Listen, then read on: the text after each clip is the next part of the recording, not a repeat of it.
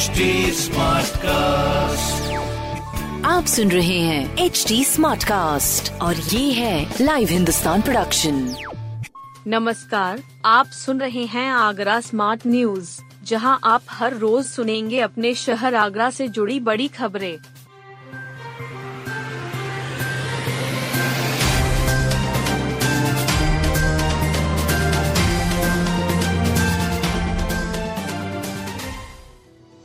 Plastic की बोतलों में पानी पिया तो अफसरों पर कार्रवाई।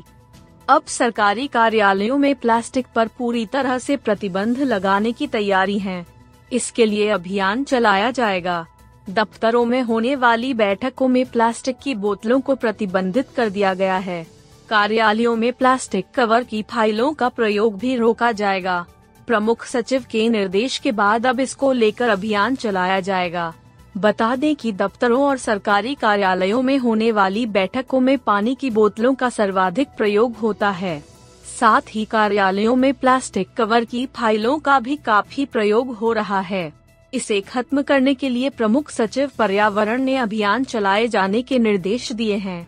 ये निर्णय बिगड़ते पर्यावरण को देखते हुए प्लास्टिक के प्रयोग पर पूरी तरह से प्रतिबंध लगाने के लिए लिया गया है। इस संबंध में एनजीटी भी प्लास्टिक का प्रयोग कम करने के कई बार आदेश जारी कर चुका है। अब इसको पूरी तरह से सरकारी कार्यालयों में लागू करने की तैयारी कर ली गई है।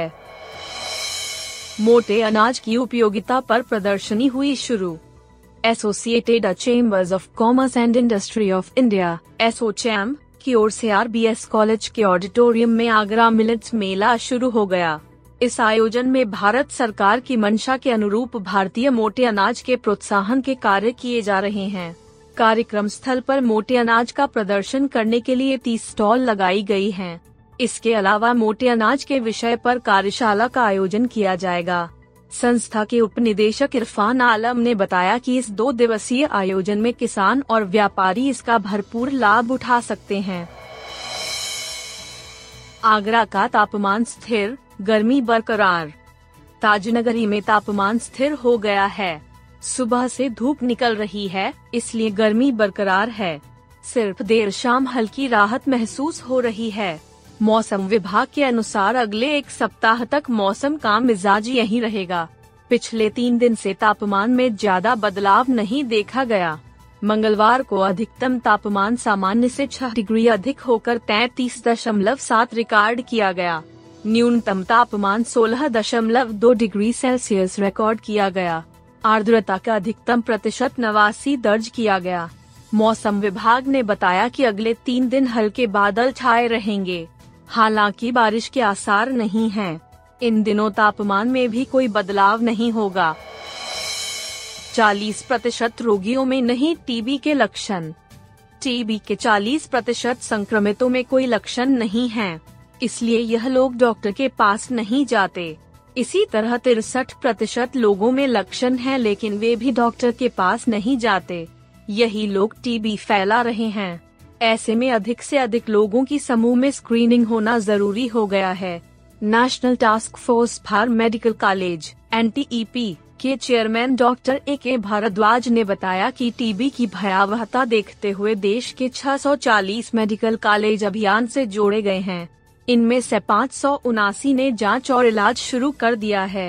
चून की मल्टी ड्रग रेजिस्टेंस के केस मेडिकल कॉलेजों में ही आते हैं, इसलिए कॉलेजों पर अधिक फोकस है। दस साल पहले एम डी आर मरीजों का इलाज करीब बाईस माह चलता था। एक मरीज पर सरकार के करीब बाईस लाख रुपए खर्च होते थे। अब भी एक मरीज पर करीब दस लाख रुपए खर्च हो रहे हैं। पहले इंजेक्शन दिए जाते थे, बाईस महीनों तक टीका लगाना मुश्किल काम था, लिहाजा दो हज़ार बाईस में इन्हें बंद करके अब सिर्फ टैबलेट दी जा रही हैं।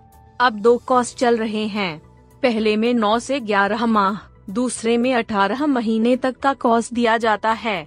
इसे भी ग्यारह महीने तक समेटने की कोशिश चल रही है।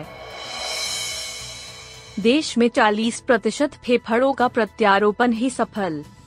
धूम्रपान, प्रदूषण, टीबी, अस्थमा, सी ओ पी डी के कारण फेफड़े खराब हो रहे हैं। एक और कारण है कबूतर जैसे पक्षियों की बीट। इससे फैलने वाला संक्रमण interstitial lung disease I L D बना रहा है। इससे फेफड़ों में ऑक्सीजन बनना कम या बंद हो जाती है। सीटी स्कैन से आई एल डी का पता लग जाता है। सरदार पटेल मेडिकल कॉलेज बीकानेर में पल्मोनरी मेडिसिन के पूर्व विभागाध्यक्ष डॉक्टर वी के जैन ने सेमिनार में बताया कि जब फेफड़े सत्तर अस्सी प्रतिशत खराब हो जाते हैं तब प्रत्यारोपण की जरूरत पड़ती है, लेकिन भारत में इसकी सफलता दर केवल चालीस या पचास प्रतिशत है। इन रोगों की गिरफ्त में आने के बाद मरीज बिना दवाइयों के पाँच साल तक जिंदा रह सकता है, जबकि इलाज शुरू करके दवाएं लेने से लंबा जीवन जिया जा सकता है।